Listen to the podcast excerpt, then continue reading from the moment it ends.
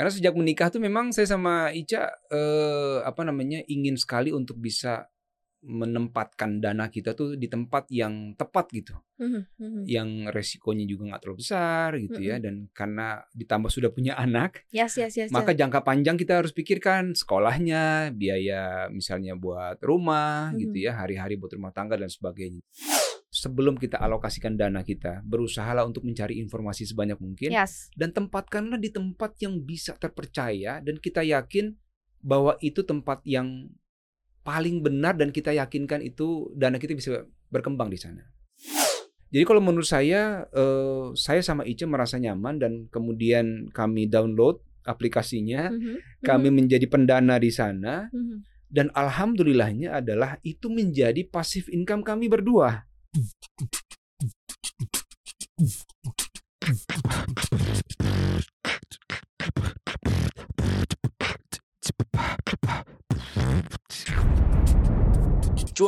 cuan. Hai Sobat Cuan, selamat datang di podcast Cuap-Cuap Cuan Hari ini di segmen interview spesial banget Sobat Cuan yang mungkin tahu sosok yang satu ini dulu sering nonton sinetronnya kayak aku Nah hari ini tuh aku berhadapan langsung dengan beliau ya Karena aku idola banget nonton sinetronnya dulu Intan Kalau yang nonton Intan juga berarti kita seumuran ya Saya bersama dengan Mas Duda Herlino Hai Mas Duda Halo, apa kabar Maria? Sehat? Baik Waduh. Dulu aku bahagia. melihatmu hanya layar kaca, Ih, amazing banget. Sekarang ada di studio mau cuap-cuap cuan. Kelas berapa dulu Cuan. nonton Intan itu? Lupa, tapi Iya. pokoknya tiap hari karena aku sama mamaku. Oh. Jadi kayak Intan, Intan, Intan. Intan gitu langsung di depan TV dengan durasi yang cukup panjang nonton Iya. Dude, nonton eh Kanai Sila juga waktu itu Iya, lawan mainnya. betul. Ih, Waduh, terima kasih loh sudah jadi penonton setia. parah. Makanya selalu kangen. Makanya kapan dong sinetron barunya keluar lagi dong? Insya Allah, ini di bulan ini Insya Allah kita eh, mulai syuting. Mhm. Saya sama istri juga Mhm. satu produksi bareng. Mungkin tayang di tahun depan kalau nggak ada halangan ya, Insya Allah. Di salah satu TV swasta di Betul Indonesia gitu ya. Ih pasti penggemarnya udah pengen Aduh kangen banget deh Pokoknya ngeliat actingnya Mas Dude Cowok cool ya kan Waduh. Kayaknya yang tidak nggak terlalu apa big effort gitu Tapi gantengnya mempesona Tapi emang luar Waduh. biasa banget Terima kasih loh pujiannya Maria. Sekarang hadir di cuap-cuap cuan Berarti Iya. ngomonginnya duit Ngomonginnya Waduh. cuan coba Menarik. Ada Duda Herlino di sini Ngomonginnya eh, cuan Eh selamat ulang tahun juga Ulang tahun 2 Desember kan Waduh, terima kasih loh Eh, Maria. Ingat ulang Oh, tahun. Dude soalnya 2 Desember Betul. Kadonya boleh nyusul ya. Iya ya nanti aku kirim ya. Nah. Mas Ude. Ya. Mas Ude update berita-berita ekonomi gak sih? Dengar gak sih kayak mau resesi lah, resesi global lah 2023 gitu. Ya. Lumayan update gak sih? Saya cukup mengikuti perkembangan. Hmm. karena kuliah saya juga di bidang perbankan kuliahnya jadi eh, apa berita-berita ekonomi itu menjadi salah satu hal yang harus saya tahu dan terupdate gitu Mhm. terutama kalau udah bicara tentang eh, dana kita mau alokasi ke mana nih kalau saya Yes. ngobrol sama Ica ya Mhm.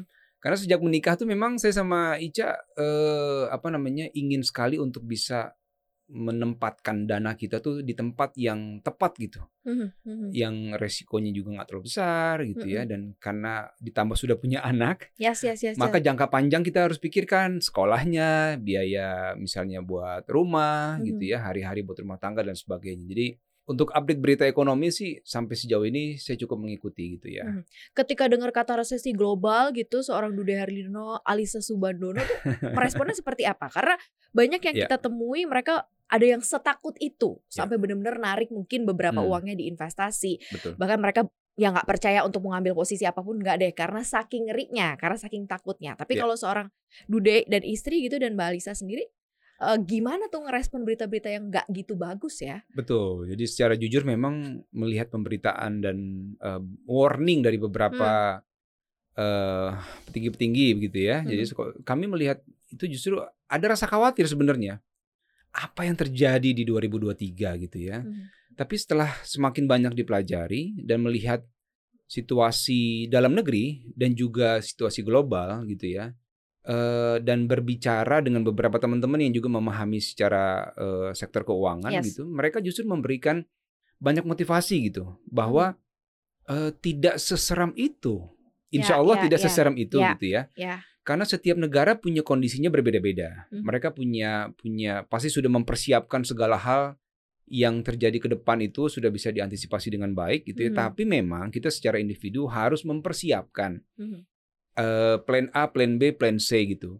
Apa pun yang terjadi kita harus siap eh, dan kita harus memang mengambil langkah yang se-safe mungkin. Hmm. Tapi juga diiringi dengan doa. Mudah-mudahan insya Allah Indonesia juga Yes. tidak mengalami resesi yang eh, mungkin terdengar agak menakutkan. Tapi kalau saya yakin beberapa teman-teman yang paham secara ekonomi mengatakan bahwa Indonesia insya Allah bisa bisa kuat menghadapi itu mudah-mudahan ya. Ada nilai plusnya kita gitu ya, Betul ada added sekali. value-nya, ada banyak hal yang membuat Indonesia katanya bisa lolos dan lulus gitu dari Betul, kondisi insya Allah resesi seperti itu. 2023. Ya. Tapi cukup merubah cara seorang Dude Herlino dan keluarga dalam mengatur keuangan gak sih? Hmm. Karena kan kalau misalnya kita di hari-hari biasa aja tanpa resesi mungkin oke segini consume, segini invest, segini apa gitu ya. Hmm. Tapi dengan adanya kondisi yang uncertainty, level awareness-nya jadi lebih tinggi nih soal duit.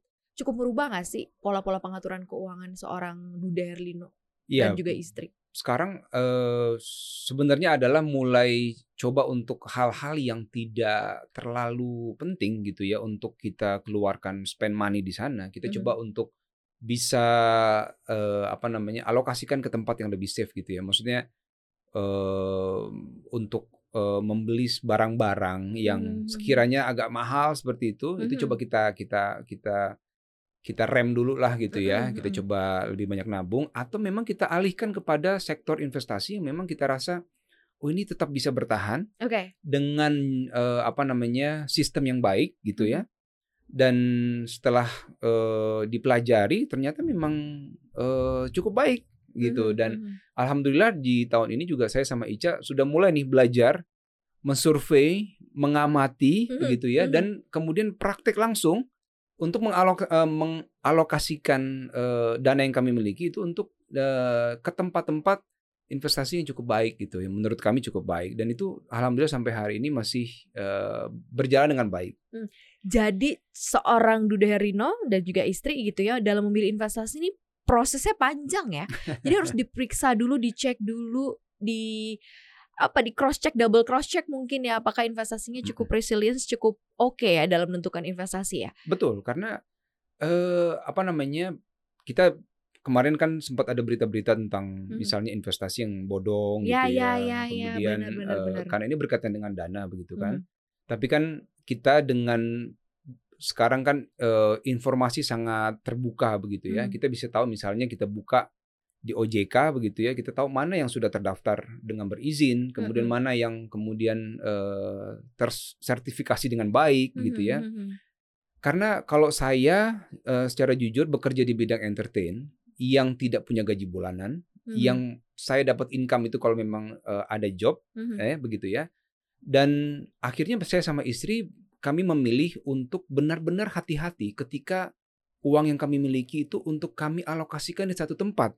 Mhm, Nah, maka mhm. itu butuh memang pembelajaran dulu, cari datanya dulu, survei dulu. Ketika sudah tahu bahwa ini kredibel dan bisa dipercaya, kita alo- eh, kita taruh dana kita di sana. di situ. Di situ. Berarti ada beberapa aset alokasi dong. Berarti Mas Dude Hmm. kenal banyak banget aset investasi gitu atau mungkin dominasinya lebih besar ke mana? Tapi sebelum dijawab nih, Ya. susah nggak sih sebenarnya mengatur keuangan eh, seorang artis gitu? Karena banyak pertanyaan. "Eh, kalau kayak ya kalau kayak Maria ya gajinya bulanan ya masuknya bulanan gitu jadi kayak oke kalau udah gajian segini oh kurangnya eh, lebihnya cuma segini gitu Iya. tetapi bulan depan dapat gaji Dapat lagi, lagi. gitu Iya. sebenarnya cukup susah gak sih dalam mengatur keuangan kan mungkin udah 20 tahun berkarya mungkin Mas Ya, betul. di dunia Kurang entertain lebih ya. Iya kan? Hafal banget nih. Iya dong, aku tuh penontonnya, aku tuh fansnya. Gimana Mas? Iya, jadi memang eh, dari awal sebelum saya nikah pun sebenarnya saya sudah menyadari bahwa profesi yang saya miliki ini adalah profesi yang eh, secara kepastian income itu tidak ada yang bisa memastikan. Mhm. Artinya adalah saya harus pinter-pinter mengelola dana yang ada, kemudian mengalokasikan dana itu ke tempat mana Mhm. yang paling safety dan berusaha sebenarnya untuk tidak terlalu membelanjakan dana ke tempat-tempat yang eh, misalnya kita beli satu hal tapi nilainya turun Mm-mm. gitu ya. Dari zaman single tuh, belum Dari zaman nikah. single. Mhm. Nah, ketika sudah menikah dan sudah punya anak, maka akan lebih panjang lagi Mm-mm. pola pikirnya adalah bahwa nanti harus ada dana yang kami siapkan kalau anak mau sekolah. Yes, dana harus ada dana tuh. darurat misalnya ya. Emergency Kalau ada yang sakit misalnya. Aha. Dan yang paling penting adalah bagaimana dana yang ada ini bisa dikembangkan lagi. Mhm, Eh misalnya adalah punya passive income mhm, mhm, yang di saat misalnya tidak ada pekerjaan mhm. tapi kita masih punya eh, apa namanya ya penghasilan yang bisa terus menopang jalannya rumah tangga seperti itu. Kalau seandainya lagi job lagi mungkin nggak ada atau nggak rame gitu betul, ya, betul. ada passive income betul. dan udah sampai ke situ berarti ya pengelolaan keuangan ya Mas ya. betul sekali. Keuangan uang yang sudah bisa eh, bekerja gitulah ya ya, jadi passive income. Memang ada beberapa hal ya. Saya sama teman-teman memang kita memulai bisnis gitu misalnya. Cuma eh, apa yang saya alami juga sebenarnya bisnis itu kan ada fluktuasi naik turunnya ya, begitu ya. ya, ya. Nah di saat baik itu memang kita juga harus benar-benar pinter untuk saving Mhm, gitu ya. Dan di mhm. saat eh, kemarin ma- masuk masa pandemi itu juga goncangannya sangat berat. Mhm, Bahkan ada mhm, beberapa mhm. yang memang keluhannya cukup besar begitu. Nah jadi segala resiko kita hadapi, tapi kita coba meminimalisir dan kita antisipasi sebaik mungkin. Dan yang paling penting menurut saya adalah eh, sebelum kita alokasikan dana kita, berusahalah untuk mencari informasi sebanyak mungkin Yes. dan tempatkanlah di tempat yang bisa terpercaya dan kita yakin bahwa itu tempat yang paling benar dan kita yakinkan itu dana kita bisa berkembang di sana. Itu yang harus dipastikan. Ya. Tuh sobat cuan denger ya. Level of awareness-nya cukup tinggi. Yang Ya. penghasilannya lumayan aja level of, awareness-nya tinggi apalagi yang kelinci-kelinci gitu penghasilannya harus ya. harus lebih harus lebih detail gitu ya monitoringnya di mana. Nah kalau betul. sekarang kita update mengenai aset-aset investasi nih, Ya. Mas Dude, misalnya kita tahu lah ya, kayak cuap cuan kan ngomonginnya saham, Hmm. kripto lah sekarang kan, Mm-mm. NFT lah. Terus kemudian kita tahu ada real asset kayak emas, properti, Ya. atau mungkin yang agak lebih eh, akrab gitu ya, mungkin reksadana, mungkin sobat cuan juga tahu. Terus ada juga uh, peer to peer, peer to peer Hmm, lending ya, betul, peer to peer betul. lending. Mana sih yang kemudian dari karakter-karakternya cukup cocok nih masuk Hmm. ke seorang Dude Herlino kemudian menjadikan ini salah satu uh, aset alokasi untuk keuangannya. Baik, jadi eh, saya sama istri karena setelah menikah itu segala hal kami diskusikan bersama Mhm. begitu. Jadi komunikasi keuangannya bagus ya Mas Dude ya, Oh ya, sama harus. istri ya. Ah. Soalnya banyak yang nggak kayak gitu, beneran sobat Oh cuan. begitu. Jadi curhat ya. Ah, jadi curhat. Jadi ini paling ini contoh yang paling benar karena mereka suka takut karena kan kalau uang katanya tabu gitu ya. Jadi Oh, banyak yang betul. nggak ngobrol terbuka sama istrinya, Oke. sama suaminya gitu. Oke. Kasihan ya. Kalau saya melihat adalah bahwa eh, sebenarnya mungkin ada informasi yang istri saya punya, saya nggak tahu gitu. Ya ya ya ya. Apa yang saya punya mungkin dia belum tahu. Nah, Mhm. kita bisa saling sharing tentang info itu. Mhm. Nah, tadi per- eh, jawaban dari pertanyaannya Maria eh, sejak menikah, memang saya sama Ica ini alhamdulillah kami berusaha untuk bisa menerapkan apa pun ya baik transaksi, kemudian alokasi dan sebagainya itu termasuk investasi. Kami belajar untuk bisa memaksimalkan di sektor yang skemanya syariah. Oke. Nah, kenapa? Karena memang kami merasa bahwa skema ini adalah skema yang cukup membuat kami merasa tenang Mhm. ya sesuai dengan eh, syariat Islam Mhm. gitu ya Mhm. dan juga mengusung etika-etika yang baik Ah, ya. gitu. Kemudian ada keterbukaannya di sana, ada transparansi. Kemudian yang paling penting adalah bahwa eh kami harus tahu dulu nih bahwa lembaga atau sektor yang kami alokasikan dana ini sudah tersertifikasi di OJK. Mhm. Dari situ kemudian kami melihat bahwa eh, pilihannya ya kami memang sangat eh, senang sekali. Ini sudah berjalan hampir satu tahun. Kami berada di dana syariah. Dana syariah. Dana syariah. Sebuah da- aplikasi nih ya Mas ya, Betul, Dana ini peer ya. to peer financing yang sektornya itu hanya bergerak di bidang properti. Menarik banget. Nah, itu dia. Maka pada saat kami eh, di eh, awal mendapatkan banyak informasi, saya juga sama Ica nanya, ini kok hanya di properti kenapa? Karena eh, masuk akal di saya bahwa memang properti itu hal yang sebenarnya eh, apa namanya ya, asetnya itu tetap terjaga di situ. Mhm. Kalau terjadi sesuatu, itu kemudian bisa dijual dan Mhm. itu kemudian bisa menjadi hal yang untuk mengcover banyak hal, Oke. gitu ya. Jadi kalau menurut saya, eh, saya sama Ica merasa nyaman dan kemudian kami download aplikasinya, Mhm. kami Mhm. menjadi pendana di sana Mhm. dan alhamdulillahnya adalah itu menjadi passive income kami berdua.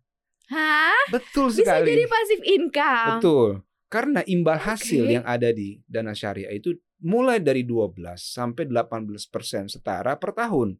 Eh, Itu gede loh. Betul sekali. Hmm. Alhamdulillah. Jadi Even sa- saham aja sekarang 5% nggak nyampe dari tahun Nah, lalu. jadi mak- makanya angka itulah kemudian yang membuat saya sama Ica menjadi ini pertimbangannya cukup Mhm. cukup eh, menarik ini buat kami. Mhm. Dan yang berikutnya itu tadi yang, eh, yang seperti saya katakan bahwa skema syariah itu ya. Mhm.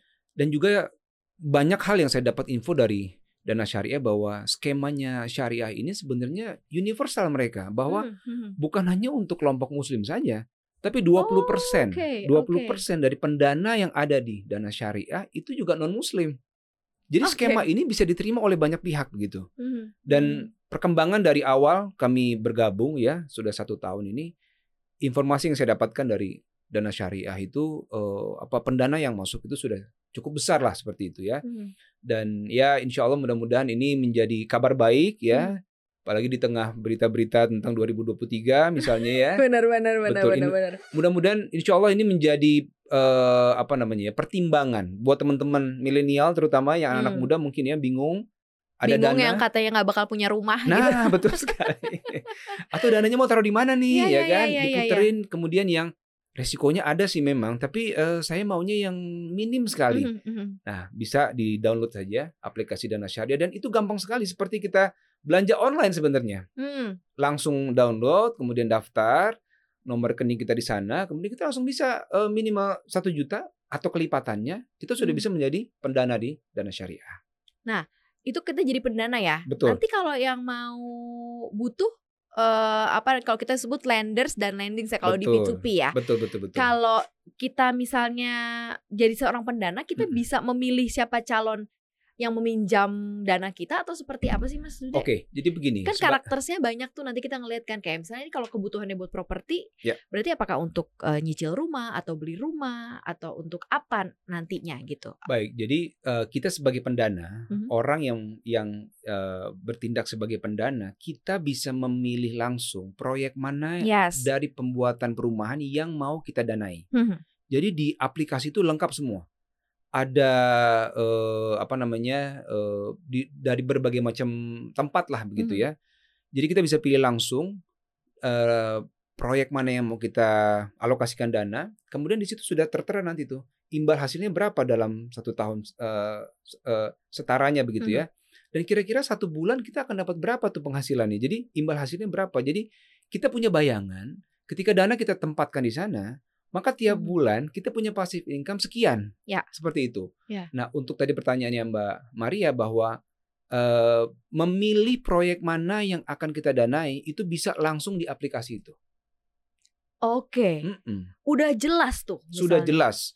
Dan kita bisa berkunjung juga ke sana untuk Nah. memastikan melihat sendiri bahwa proyek Bener itu memang benar Mhm. berjalan. Dan yang berikutnya adalah bahwa teman-teman juga bisa melihat bahwa eh, OJK sebagai sebuah otoritas yang sudah resmi Mhm. itu kan Mhm. memang memberikan sertifikasi kepada berbagai macam lembaga investasi itu yang sudah bisa kredibel, terpercaya buat masyarakat dan track recordnya baik.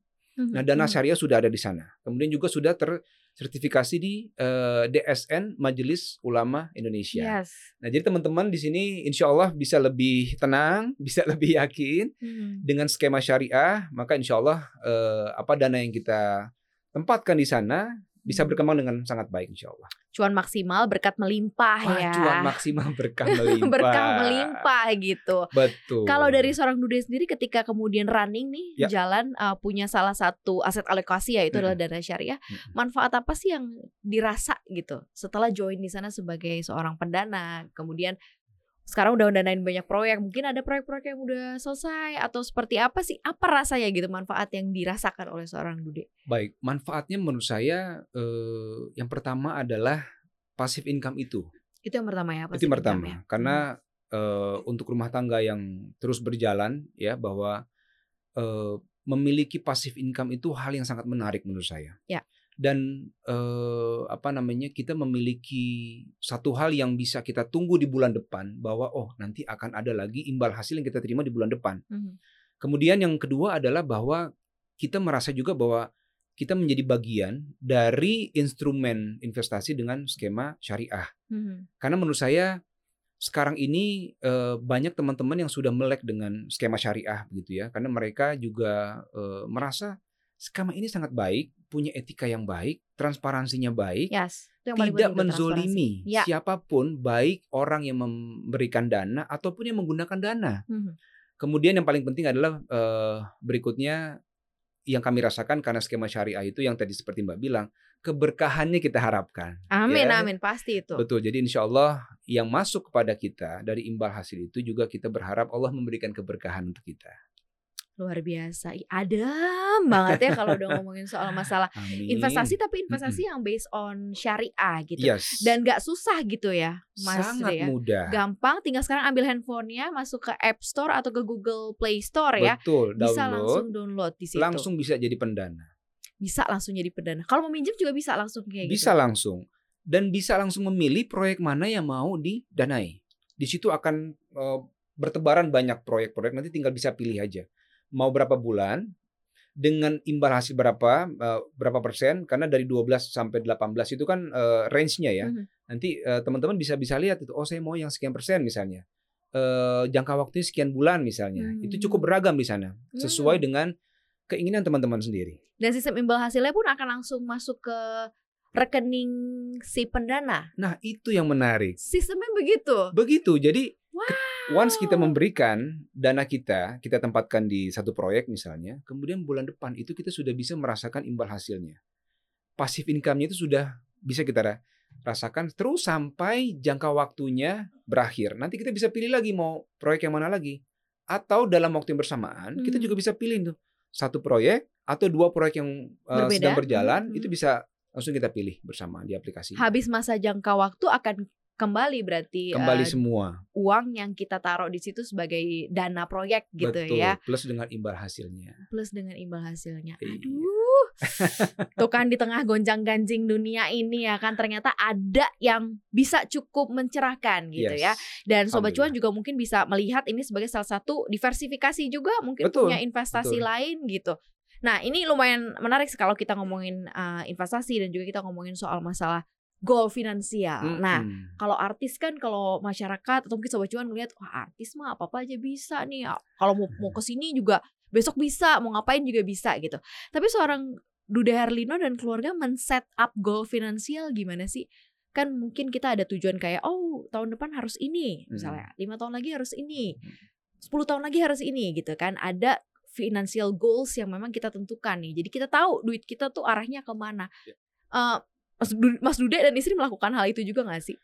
Iya betul, sangat. Jadi dari awal begitu menikah, seperti Mhm. yang sudah saya bilang tadi bahwa komunikasi saya sama Ica itu harus benar-benar Mhm. seterbuka mungkin, terutama dari bagaimana kita mengelola dana kita masing-masing.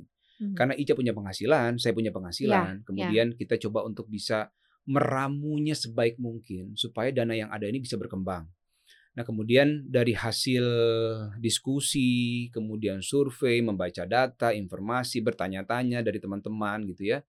Memang saya sama Ica eh, apa namanya ya, men-set bahwa eh, sistem keuangan rumah tangga kami yang pertama adalah harus banyak savingnya ketimbang keluarannya, yang yang dikonsumsinya begitu ya. Aha. Karena tadi yang seperti saya bilang di awal bahwa income yang saya dapatkan dengan Ica itu tidak seperti pegawai negeri atau pegawai Mhm. swasta yang bulanan begitu. Mhm, mhm. Bahwa kami harus pintar-pintar sekali menyimpan, menabung dan kalaupun harus dikeluarkan, kalau bisa dialokasikan ke tempat-tempat yang bisa me- apa namanya membesarkan lagi aset-aset ini. Mhm. Nah, maka ketika bertemu dengan dana syariah, ini satu kabar gembira buat saya sama Ica. Mhm. Makanya saya langsung bilang sama Ica, ini harus jadi pendana kita Mhm. bulan pertama dan bulan-bulan berikutnya sampai detik ini kami merasakan keuntungan itu. Bahwa saya sama Ica, misalnya kita ingin ada liburan sama anak-anak di akhir Ya, tahun gitu. Ada ya. goalsnya mau liburan gitu Betul. ya. Nah, sekian bulan sebelumnya saya sudah eh, meletakkan dana di dana syariah dengan Hmm. imbal hasil sekian persen. Saya bilang sama Ica, nanti dari imbal hasil ini kita pakai jalan-jalan. Jadi jalan-jalan dari Hmm. pasif income yang ada begitu Mhm. Mhm. tanpa mengurangi eh, kemudian eh, dana pokoknya begitu Ya, ya. iya, iya, iya, iya. Kemudian itu alhamdulillahnya istri juga menyambut baik. Mhm. Jadi kami akhirnya memutuskan, oke, kita bismillah, kita Mhm. coba untuk menempatkan dana kita Dan sampai hari ini alhamdulillah kami merasakan dana syariah ini perkembangannya sangat baik dan passive income tiap bulan yang kami rasakan juga sangat baik Hmm. gitu ya. Konsisten mereka dan benar-benar bisa dipercaya insya Allah. Ini kalau misalnya Sobat Cuan sering dengar podcastnya Hmm. Maria sama banyak orang sering nanya bisa nggak sih investasi itu jadi dana apa dari eh, investasi untuk jadi passive income? Nah Ya. ini kayaknya hari ini kejawab deh pertanyaannya Sobat Cuan. Ya. Karena kan kalau misalnya aset alokasi lain mungkin tidak ada kepastian ya. Ya. Sementara kalau ini ternyata sudah ada dan sangat jelas terpampang juga. Kamu bisa jadi pendana, kamu bisa jadi orang yang minta dana juga bisa gitu Betul. ya di aplikasi dana syariah ini. Betul sekali. Seberapa penting sih eh, investasi menurut seorang Dude Herlino? sangat penting ya. Mhm. Dan sekarang kalau saya yakin sekali banyak eh, anak-anak muda yang sudah melek tentang investasi. Ya, Karena mereka melek atau FOMO nih. yang fear of missing out banyak juga masih Oh, iya. ikut-ikutan gitu. Oh, oke. Padahal nggak kenal-kenal banget. Tapi pada intinya menurut saya adalah eh, sekarang ini kan sudah bertebaran banyak sekali informasi Mhm. di depan mata kita. Maka saran saya adalah pelajari sebanyak mungkin. Dapatkan informasinya sebanyak-banyaknya dan lihat skema-skema yang ada. Dan kita kan bisa menilai, kita komparasi malah satu dengan yang Hmm. lain, kita lihat bagaimana keuntungan A, keuntungan B dan sebagainya. Kemudian kalau mau coba-coba dulu silahkan. Misalnya dengan dana yang kecil gitu ya Dengan untuk dana yang minim gitu dana ya, yang minim masukin dulu. dulu kecil-kecil ya. karena mungkin kita merasa oh mungkin ada faktor resiko yang kita Hmm, belum tahu, hmm. coba dulu dengan dana yang kecil. Kalau kita merasakan ada satu keuntungan yang baik gitu ya, ada imbal hasil yang baik, boleh kita tambahkan dana itu. Mhm. Karena semakin besar misalnya dengan apalagi kalau saya sama Ica memang leb- setelah menikah inginnya semuanya berkaitan dengan skema syariah Ya, gitu ya, ya. ya, ya. Karena kami merasa jauh lebih tenang, kemudian ada transparansi dengan baik gitu Mhm. ya. Dan itu tadi bahwa semakin kita memahami, kita inginnya berkahnya baik dunia akhirat Mhm. insya Allah. Amin, amin. Dan itu eh, kami merasakan itu berdua. Nah buat Mhm. teman-teman silahkan lah cari informasi sebanyak mungkin tentang saya mau investasi mana ya, ya, gitu ya, ya. ya, ya, ya, ya. Tinggal nanti harus ada actionnya begitu. Karena kalau nggak ada action, Belajar doang tapi gak dilakuin. harus cepet quick action begitu Iya, iya, kan. iya, iya, Karena kan iya. waktu terus terus berjalan begitu kan. Maka harus ada karena kalau kita lambat action, maka imbal hasil yang kita terima juga lambat gitu kan. Bener juga ini lucu nih Mas Zee. Karena memang banyak kan kayak gitu nanya, nanya, nanya kan, tapi nggak dijalankan gitu. Pengen punya untung, pengen punya cuan maksimal, tapi nggak Iya. menjalankan investasi. Ngapain gitu iya kan? betul. Namanya investasi harus dijalanin ya, bukan dihayalin akan jadi kenyataan. Nah Betul. next nih Hmm. plan lanjutannya nih, Mas Ya. Dude mau ada apa sih ke depannya? Misalnya untuk pengembangan bisnis mungkin, karir, atau mungkin pengen tahu lagi soal dunia investasi sejauh mana gitu. Ya, kalau untuk karir memang untuk sinetron eh, insya Allah kalau Allah mengizinkan terus bisa berkarya di sinetron. Harus dong, Iya, betul, fansnya iya. banyak. Mudah-mudahan ya masih bisa diterima karya-karya kami. Pasti, gitu pasti, ya. pasti, pasti, pasti. Lalu untuk eh, kalau bisnis memang terus saya masih berusaha terus belajar begitu. Karena ada beberapa juga yang eh, apa namanya eh, collapse gitu, Mhm, ada mhm. juga yang struggle banget, yang harus berjuang. Memang intinya adalah belajar dari eh, kegagalan-kegagalan yang yang ada begitu ya, memperbaiki sistem dan sebagainya. Nah, untuk bicara investasi, kalau sekarang saya sama Ica justru semakin sering mempelajari itu Mhm. apa pun informasi terbaru gitu ya yang ada tentang oh ini ada satu instrumen investasi menarik nih Mhm, kita mhm. coba pelajari gitu kan saya mungkin melihat ke- depan ini eh ini akan semakin besar begitu ya Ya. semangat orang untuk terus bisa berinvestasi nah terutama sekali kalau saya sama Ica melihat ketika ada skema investasi berbasisnya syariah itu lebih menarik lagi buat kami berdua begitu Iya. eh ini apaan nih ya kok ini menarik nih ini bagus Mhm, sekali gitu mhm. Kemudian setelah dipelajari, menarik. Nah, seperti saya bilang, awalnya coba nih kecil-kecilan dulu nih, kita Mhm. taruh dana di sini gitu ya sebagai pendana. Eh, ada imbal hasilnya, kita tambahin lagi yuk Mhm, gitu ya. Dan alhamdulillah mudah-mudahan teman-teman juga nih saya doakan ya, yang mau belajar berinvestasi, Yes. mulailah dengan mencari informasi sebanyak mungkin. Mhm. Kemudian jangan lupa bahwa harus ada sertifikasi dari OJK. Penting. Jangan Betul. sampai nanti eh, apa tidak bertanggung jawab dan Mm-mm. sebagainya. Mhm. Kemudian kalau yang punya ketertarikan yang sama dengan skema syariah, sekarang ini saatnya untuk bisa eksekusi langsung nih karena dana syariah gampang sekali seperti belanja online, tinggal aja aplikasinya di-download, kemudian bisa langsung jadi pendana Mhm. dan bisa langsung merasakan eh, kemanfaatannya Manfaatnya. di bulan Hmm. pertama dari dana yang kita eh, apa namanya letakkan di sana. Kapan lagi? Cuan maksimal berkah melimpah ya. Allah. Tenang dunia dan juga akhirat. Hmm, Itu kan paling komplit banget ya. Dan luar biasa banget nih karena Hmm. podcast kita benar-benar mengandung syarat uh, ilmu juga Betul. buat teman-teman yang dengerin. Jadi kayak tahu oh iya saya harus aset diversifikasi ke mana lagi Ya. sih gitu. Dan ternyata ada satu nih dana syariah yang mendatangkan solusi juga untuk teman-teman yang mau berinvestasi dengan lebih tenang gitu ya berbasis syariah dan juga punya imbal hasil yang cukup menarik bisa dijadikan passive income Betul sekali. seorang Dude Herlino dan juga istrinya juga sudah gitu ya. Kamu masa mau ketinggalan ya kan?